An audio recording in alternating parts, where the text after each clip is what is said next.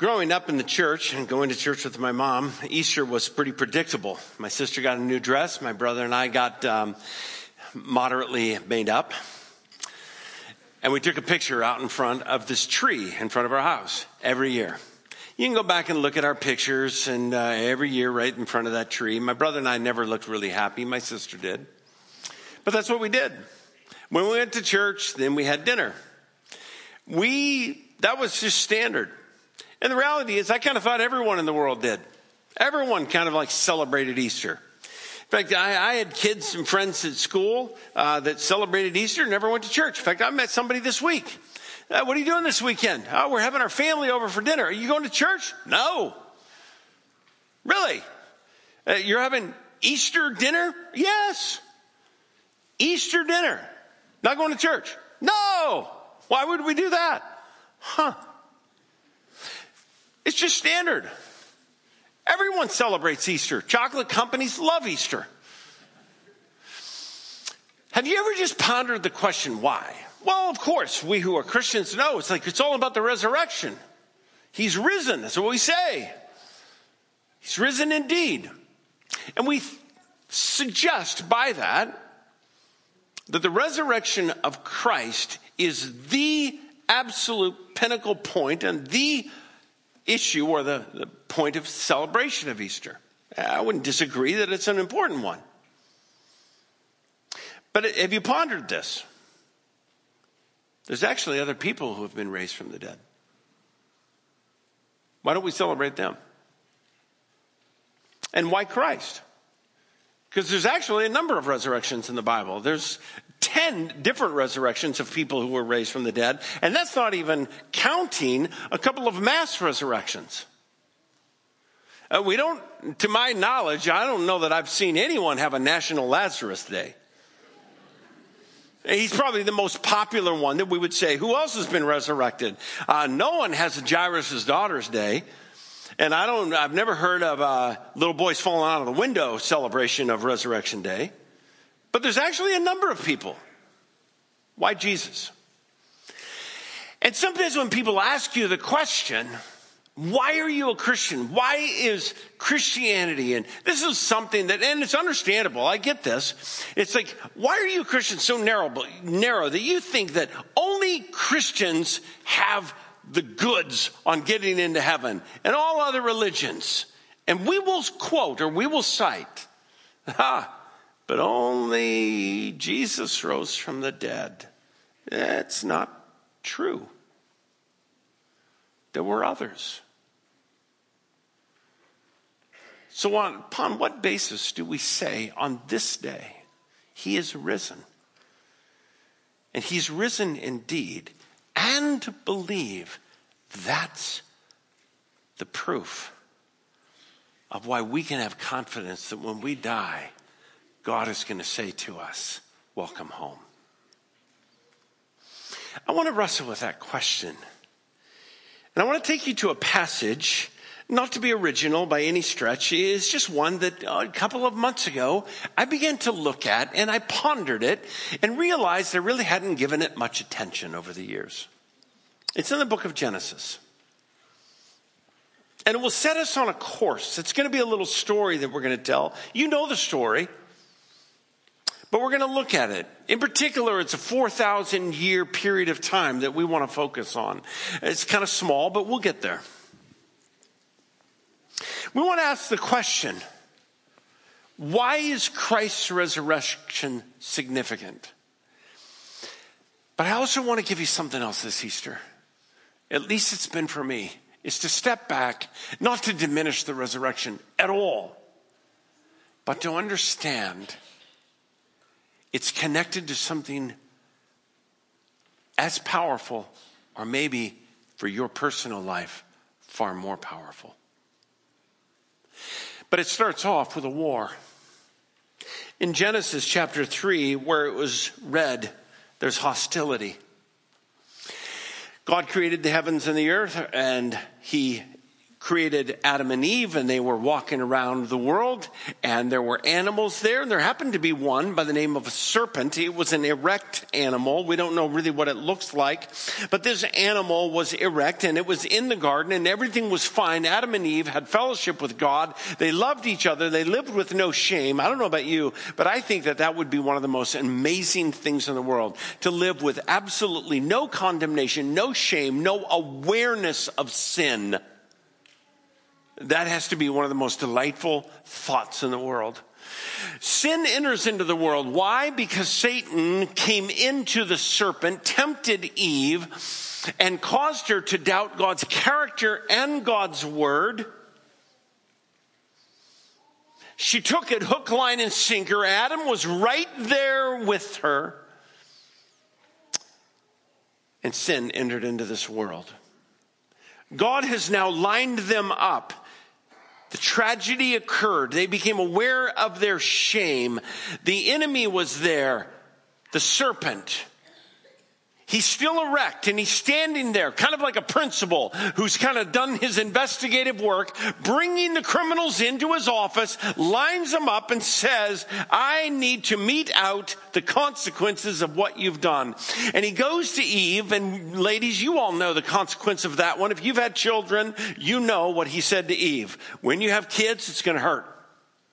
And it did. At least that's what I'm told.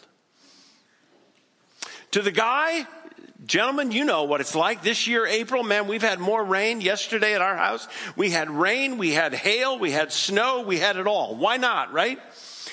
And what happens when it has all that moisture and it starts to heat up? Overnight, I am reminded of Adam and Eve every day.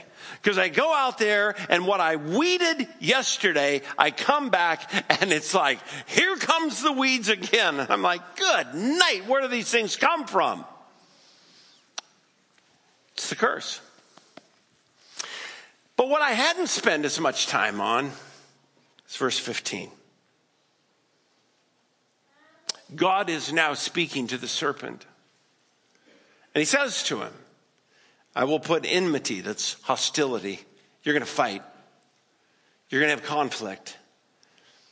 And I'm going to put it between you and the woman. The woman, I think in this text right now, she's representing all of mankind. But it's also between her. And he's, God has lined up this enemy over here, this serpent, and he has said to the serpent and Eve, and he's looking at the serpent, and he said, you're going to be at odds with my creation the rest of your life. You're going to hate them, and you're going to try and destroy them, and you're going to lie to them. And you're going to do everything you can. Why? Because when you look at them, they're going to remind you of God, and you're going to hate them. And it's going to be between you and the woman. And, by the way, between your offspring and hers. Now, if you have the N I V, it says offspring. I think that's not a good translation there, because the term actually is seed. It's going to be between her seed and your seed. Now, the N I V is correct in understanding that it is the offspring that will come from her uh, and the, if you will, offspring that comes from Satan, his demons and people, candidly, that act and think like him. Those with the values of Satan, yes. And then he makes this observation, God, and he turns. And he moves out of Eve. He has set her aside. But the serpent is still there. Notice what God says. He says, he will crush your head. Somebody else he's entered into this story. Who is it? Because what God has unveiled is there is a battle. Sin entered into the world. But ultimately, sin is going to come down between these two great forces. The serpent on this side and this he, this warrior on this side. And all of human history, it seems, God is telling him, is that it's going to come down and there's going to be hostility between you and all of creation. But ultimately, you and this warrior is going to go at it. He will crush or bruise your head. You will bite or strike his heel. Now, it doesn't take a doctor to understand there's a huge difference between striking somebody's heel and crushing somebody's head. I've been, probably like a lot of you, bitten by a dog. It's a nuisance. But I was never threatened. Never thought, man, I'm going to lose my life. This dog's biting me. You want to kick the thing, but you can't because you'll probably be sued for that. But if a dog bites you, it's like, you know, no one's like, oh, I'm going to lose my life. But let me tell you what, if somebody crushes your head, you can lose your life. It's a huge difference. We've all been bitten by mosquitoes. I have no idea why God created them. That's going to be one of my questions when I get to heaven. I can understand the porcupine. Something funky to look at. But the mosquito? You want to come after the service and give me one redemptive benefit of the mosquito, give it a good whirl. I know somebody's going to do it. It's going to be glorious. But in my idea, they're a pain in the neck. I think they're a mutation of sin. So I've been bitten by a mosquito. We all have. And when that mosquito bites me, if given the opportunity, you and I do the same thing. It's a gift to humanity. There's a huge difference between that mosquito biting me and me crushing that mosquito. It doesn't take a doctor to notice that. This battle got set four thousand years before Jesus ever came on the scene. Before anything about the cross, anything about the resurrection, God said, serpent, warrior, you're going to clash. He will crush your head, and you will strike his heel. In answer to the question, when people ask you, why does God allow all of this suffering? It's right here. If God was going to allow choice, then he had to allow the consequences of those choices. And he did. If God was not going to turn you and I into automatons, mechanic little beings that had no choice, if God was going to take all of your volition away from you, he could have done that, but I don't think there's a person in this room that wants to tell God, I want all of my volition taken away from me. I want to have no choice. I want to get up every morning and have you mechanically dictate every decision that I make. There's no one in this room that wants that. And if you don't want that, then you have to live with this tragic implication that when sin entered the world, God said, serpent, you're going to bring hostility into the world. That's why you're going to wake up tomorrow morning and you're going to hear news about Ukraine. That's why you're going to wake up and you're going to hear news about problems in the inner city. That's why you're going to hear problems about people being shot. That's why you're going to hear this year, tragically, friends of yours, some of them aren't going to make it in their relationships. And there's going to be businesses that split. And there are going to be all kinds of problems. And it all traces back to this day where God said to the serpent, because you deceived Adam and Eve, what are the consequences that this whole world is going to experience? It's that there's going to be hostility. Our story continues with a strike of a heel. In the text, it actually reverses it. It says first, he will crush your head, and then it says he will strike your your uh, heel. Uh, but the fact is, is when it plays out, it is the striking of the heel is actually first. Who's he talking about in this? Well, the text says, I will put enmity between you and the woman and between your seed and her seed. Now, a Jewish person who understands Hebrew is going to look at this and say, whoa, whoa, biologically, this doesn't make sense. Time out. God who created all people understands women don't have seed. Men do. women have eggs. They would have looked at this text. That's where the, the translation of the N I V maybe doesn't help us, because it kind of has already done some work for you. But if you were to look at this in the original, the Hebrew, the, the Jewish person would have looked at this and said, whoa, time out. Something's wrong with this picture. A woman doesn't have seed. Time out, God, what happened here? Women have eggs. Men have seed. We need a woman and we need a man, and out of them come offspring. But it doesn't say offspring. It says seed. Who's the text talking about? Because later in the same verse, he says he. Isaiah seven fourteen helps us. The prophet is speaking. It says, the Lord will give you a sign. What's the sign? The virgin will be with child.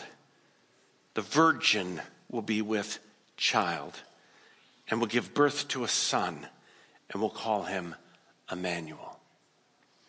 Long before Isaiah ever prophesied about the virgin birth, long before the psalmist ever prophesied about the virgin birth, the writer of Genesis prophesied about the virgin birth.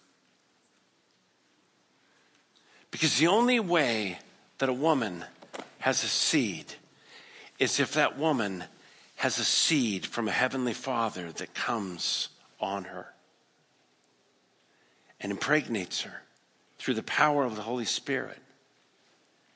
And that virgin gives birth to a son. God is laying out something really amazing. There's going to be a battle. And it's going to be between the serpent. And God needed somebody that would take this serpent on, who held sin and death in his hands. And Christ was the vision that the Father had. And he said, the seed of the woman is going to come into the story, and he is going to come into this four thousand year war, and he's going to take the serpent on. Our story continues with a strike. How does it unfold? four thousand years after this prophecy, heaven sends Jesus to earth. Hell hears about it. Hell's been thinking about this day for years. Hell's been scheming about it. He's been stewing about it. And to be honest with you, I, I think Satan was probably a little miffed when he heard from the Father, he's going to crush your head and you're only going to strike his heel. And I would imagine over a four thousand year period that Satan had kind of got under his skin that somehow this warrior of heaven is going to get the better end of this battle. And so when Christ is born and he comes into this world, I believe that it is Satan who comes into a king's heart, King Herod, and he comes into his heart and he whispers this little lie. There is a Jewish child who is being born who's going to come up to be a king, and he's going to displace you and he's going to take your place, and you're going to lose all of the comforts of your position. You better take him out. And Herod, because of the jealousy of his own heart, tragically murders all of these boys trying to destroy the warrior. God graciously spares his son, and Jesus grows up. But there would be more. Satan would come to Jesus because he didn't get him when he was a child. And so Satan met Jesus one day when he was in the desert. And he said to Jesus, hey, how about you and I make a team? How about you forget the Father? And Satan is saying this to Jesus. How about you and I become a team? I'll give you the world because I hold, as the princess of the world, I hold the world of with sin and death. I have it in its grip, but I will give you the world and you don't have to go to the cross. Let's make a deal. But we just have to get the Father out of the way. Do you want to do that? And the Son resists him. And there would be other offspring, seeds that come along that try to get rid of him. And then there was a seed that came along, an offspring by the name of Judas, and he found a way to sell out his rabbi.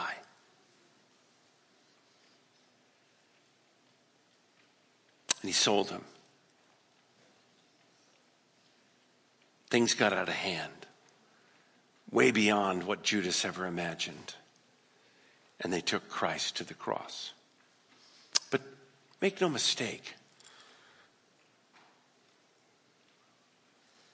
God tells us in Isaiah fifty-three ten, it pleased the Lord to bruise him. In other words, God was the one who chose. You're going to bruise my son's heel, but he will strike and crush your head.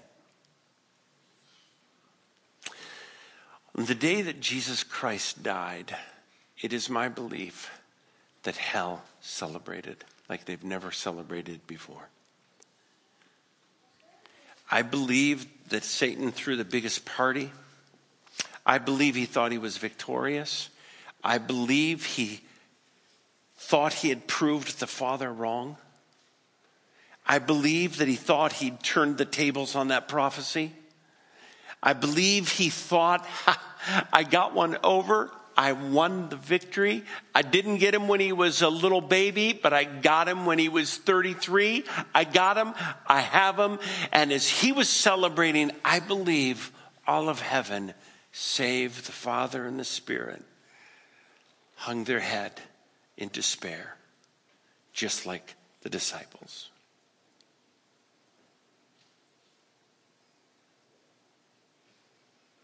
But the Father looked over to the Spirit and said, the final part of the story hasn't been told. Because he promised four thousand years before Jesus was ever born, he will crush your head and you will strike his heel. The question I began to wrestle was, when did that happen? We know when Satan struck his heel. We know that's pretty clear. It's the cross. We know when he bruised the Lord. We know when the iniquities of the world came upon him. We know that. It's it's a point in time. It's real clear. But I began to look, and and it it got really blurry and muddy because no one really agreed, and we're we're celebrating the resurrection. We're kind of like, well, that's the that's the crux of this whole day. But it's at the place where the warrior crushed his enemy. I stumbled upon this text in Romans chapter sixteen, verse twenty. The God of peace will soon crush Satan under your feet. And I realized that though it doesn't show up there in the prophecy of Genesis, God has now engaged you and me in this partnership. It's true, the warrior is going to crush him, but the text says that the God of peace will soon crush Satan under your feet. We get to participate in this. Well, God, when do I do that? When do I, when do I get to show up? Because I can't wait to stomp on him. He's caused a lot of pain. To be quite honest with you, Lord, there's a lot of suffering. And I'm getting sick and tired of all the, the pain and the trafficking and the sex trafficking. And the, every time you turn on the news, I just want to stomp the ground and say, God, when do we get to squash him? When? When does that happen, Lord? There's a number of options. If you've ever seen Mel Gibson's book, the or uh, movie, The Passion of the Christ, I love that. I, I do. I like that movie. He has a belief. If you remember seeing that movie, he has a belief of when it happens. You say, well, Mel Gibson's no theologian. Let me tell you what, he he's not a slouch. You know, may drink too much, but he's not a slouch. And though he had a powerful movie, and where was it that he put this? If you remember the movie, Jesus is in the garden. And Jesus is battling it out in the Garden of Gethsemane, and he is all alone. And Gibson depicts this woman coming to him, and out of her robe, this snake slithers. Now, if you don't like snakes, you're going to hate this scene. In fact, if you like snakes, you're going to hate this scene. And the snake slithers out, and Christ is on his face, and he is grieving, and he is lamenting, and he's praying, and he's facing the cross, knowing that the sins of the world are going to come upon him. And it's almost kind of like, I can I remember the first time I watched it, and I was like kind of like a Rocky movie. Come on, Jesus, get up. The snake's going to get him. I was so afraid. I thought that snake was going to bite him. I was just like, I, I was trying to figure out in the Bible, where are we, Lord? How do I, do I know how this ends? I was trying to get the fear out of my gut. And, and all of a sudden, right there in the movie, Jesus stands up, bam, and he smashes that snake. And I just wanted to go, yes! But I think Gibson was wrong. I don't think that's where Jesus smashed his head.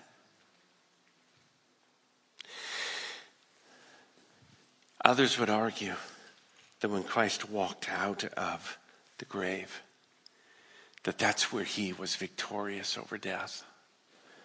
But there's nothing in Scripture that tells us that's where Jesus won that victory. Some would go, and this is a good text, Revelation chapter twenty, verse ten, where you have the tribulation period and the rapture, and then you have this thousand-year millennial period. And then at the end of the millennial period, Satan gets released. I don't know why God's doing this, but he does. And I'll let him be God since I'm not. And he lets Satan loose again, and he deceives people for a period of time. And then Christ captures him and throws him into the fiery pit, it says, along with what? The false prophet, the Antichrist.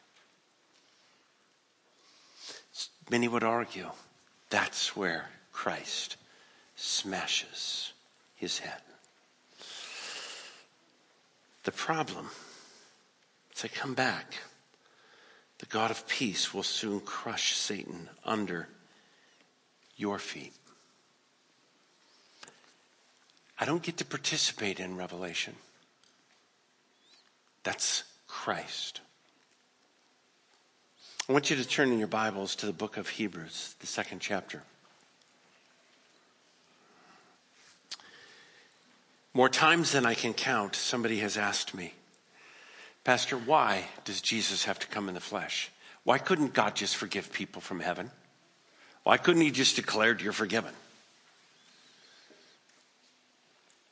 The text right here answers that question. Since the children have flesh, chapter two, verse fourteen. Since the children have flesh and blood, he too shared in their humanity. If Jesus is going to save you, he has to sh- save you in the condition that you're in. You're in the flesh. You're not a spirit. You're in the flesh. You have a spirit, yes. But you're not merely a spirit being. We sinned in the flesh. He must redeem us in the flesh. The only way Christ can come back, the text says, is if he comes back to redeem us where the battle was lost. The battle was lost in the flesh. He has to come back in the flesh. But read on, because here it begins to unveil something very powerful.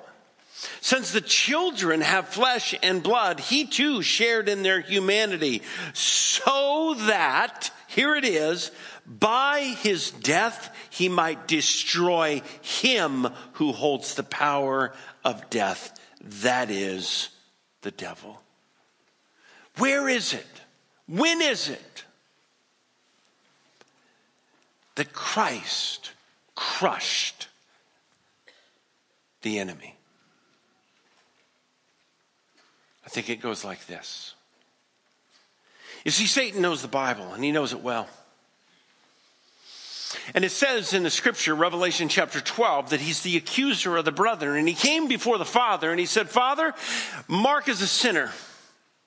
And the Father says, yep, I know him. He is.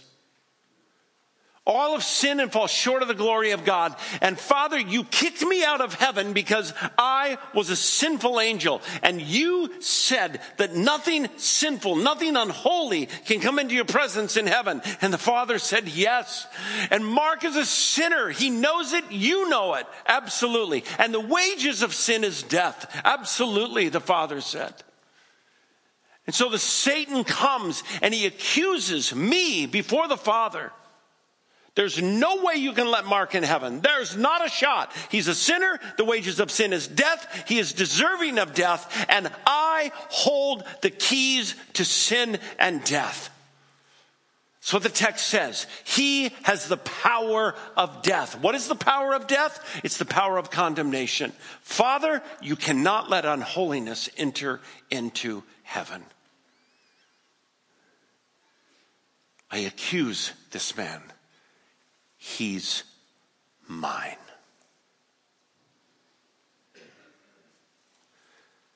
My friend, death at that point is my greatest enemy. Why? Because it is there that I meet my ultimate wage. The wages of sin is death. Death from God, separation from God.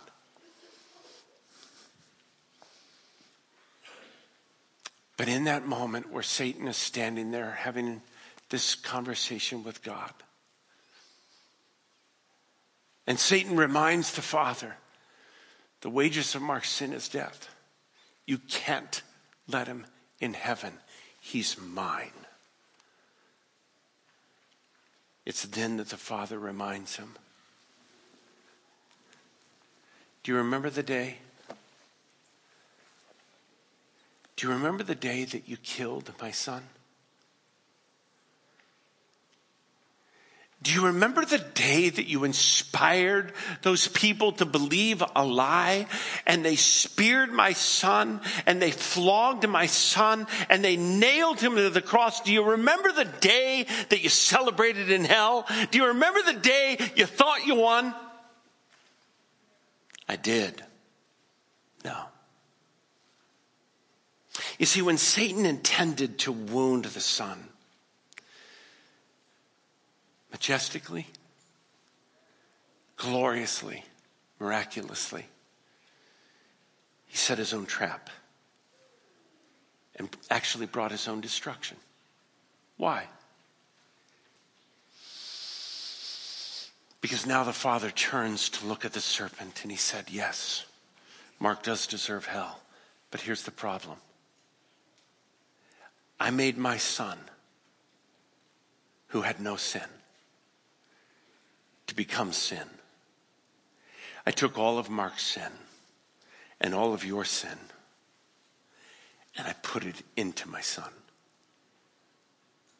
Second Corinthians five twenty-one says, God made him who had no sin to become sin. Whose did he use? Yours. And he took all of your sin and he put it into his son. And not only that, the scripture says, so that you could become the righteousness of God. Where was it that Christ crushed Satan? It wasn't at the resurrection. It was when he took your sin and he took out of Satan the leverage that he had against you, the ability for Satan to condemn you, the ability for Satan to accuse you, the ability for Satan to stand and leverage your sin against the Father as a means of keeping you out of heaven. And when the Father took your sin and put it on his son, Satan was crushed. That's what the text says. Since the children have flesh and blood, he too shared in their humanity, so that by his death he might destroy him who holds the power of death, that is, the devil. So, Pastor, you tell me that the resurrection doesn't matter? Oh, no, it does. Oh, it's huge. But what message does it tell us? See, the cross tells you Christ took your sins. It was the cross where Christ bore your sins. It was the cross that crushed Satan. What does the resurrection tell us? Do you remember sometime maybe in Sunday school somebody told you about the high priest? We're back in the Old Testament. Do you remember about the high priest that used to go annually once a year? It was a once-in-a-lifetime choice where you were chosen as the high priest to represent the sins of the nation of Israel, and you went into the Holy of Holies. No one else goes in there but the high priest. And you walk in, and you're taking an offering before the Lord, and you sacrifice the offering, and you give it to the Lord so that you might represent all of the sins of the people that God might forgive them. What an incredible privilege and honor and weight. How did the people know that God forgave your sins? How did they all know that God accepted the sacrifice of the high priest? It was really simple. Listen carefully. He walked out. That was it. And if God didn't accept his sacrifice, how did they know?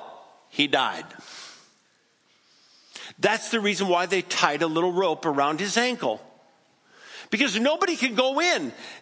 If Zechariah went in there and he did the sacrifice and it wasn't good and God didn't accept it, you can't just run in there and say, well, let's wrap up old Zach's Bible, you know, a body and take him home. You can't go in there or you're struck dead. So what do they do? They pull him out.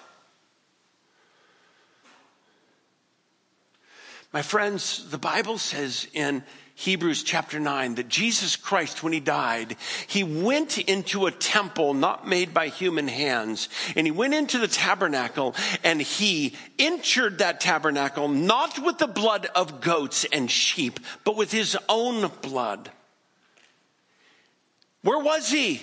He was in a tabernacle created by God, and he presented this sacrifice before God. What was he doing? He was presenting his life for yours.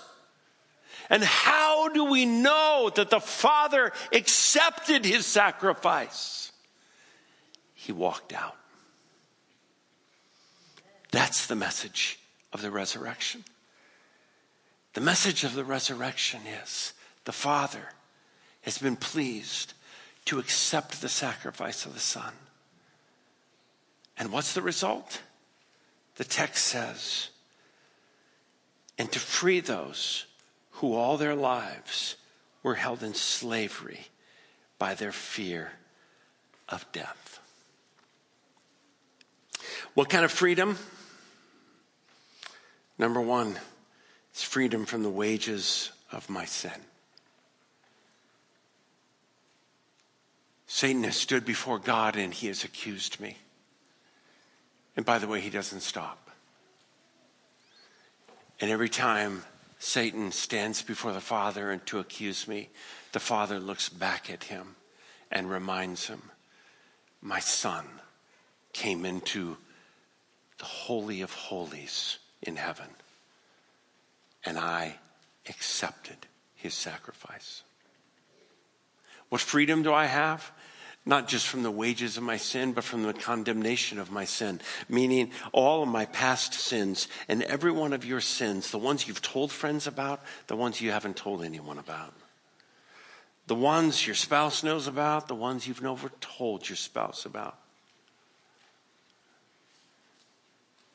And Christ has cleansed every one of them. And the Father has washed them away. And he's giving me freedom to not fear death and to not wonder, God, what happens when I die? And Lord, are you going to accept me? And Lord, are you really going to forgive me? And Lord, are you really going to embrace me? And, and the Father says, yes, I love you. You're mine. when Jesus was dying on that cross, there were two people with him, one on his left, one on his right. And one of those criminals was kind of mocking him and saying, well, if you're really the Son of God, you're really the King of Kings, then save yourself and save us. The other one looked over at him and said, you have no business. You and I are here because we're criminals. He's here, not because of anything he's done. He's here because he's here to save us. And this criminal looked over at Jesus and he said, very simply, so simply, when we die, would you remember me?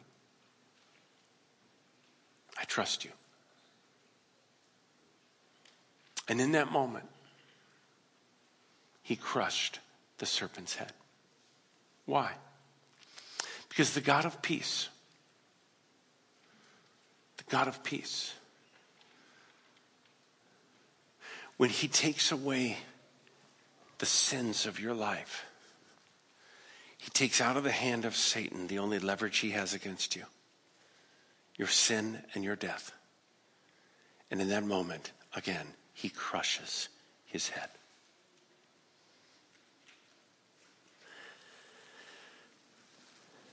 The glory of God is this. When Satan intended to wound the Son in a four thousand year old battle, when he intended to wound him and to defeat him, he actually set his own trap, and the Father set you free. He did. That's the message of the resurrection. But the resurrection without the cross is just a resurrection. And to be quite honest with you, there's a lot of resurrections. You have to make sure you understand why is Jesus is different and unique. Because his resurrection is tied to a death on a cross where he took your sin. And last I checked, Lazarus didn't take any of your sins. Nor Jairus' daughter. Nor a little boy who fell out of a window. But God made Jesus, his son, his warrior. This four thousand year battle. And he allowed him to die because he wanted you in heaven with him. The resurrection is God's validation. I've accepted his payment. Paid in full.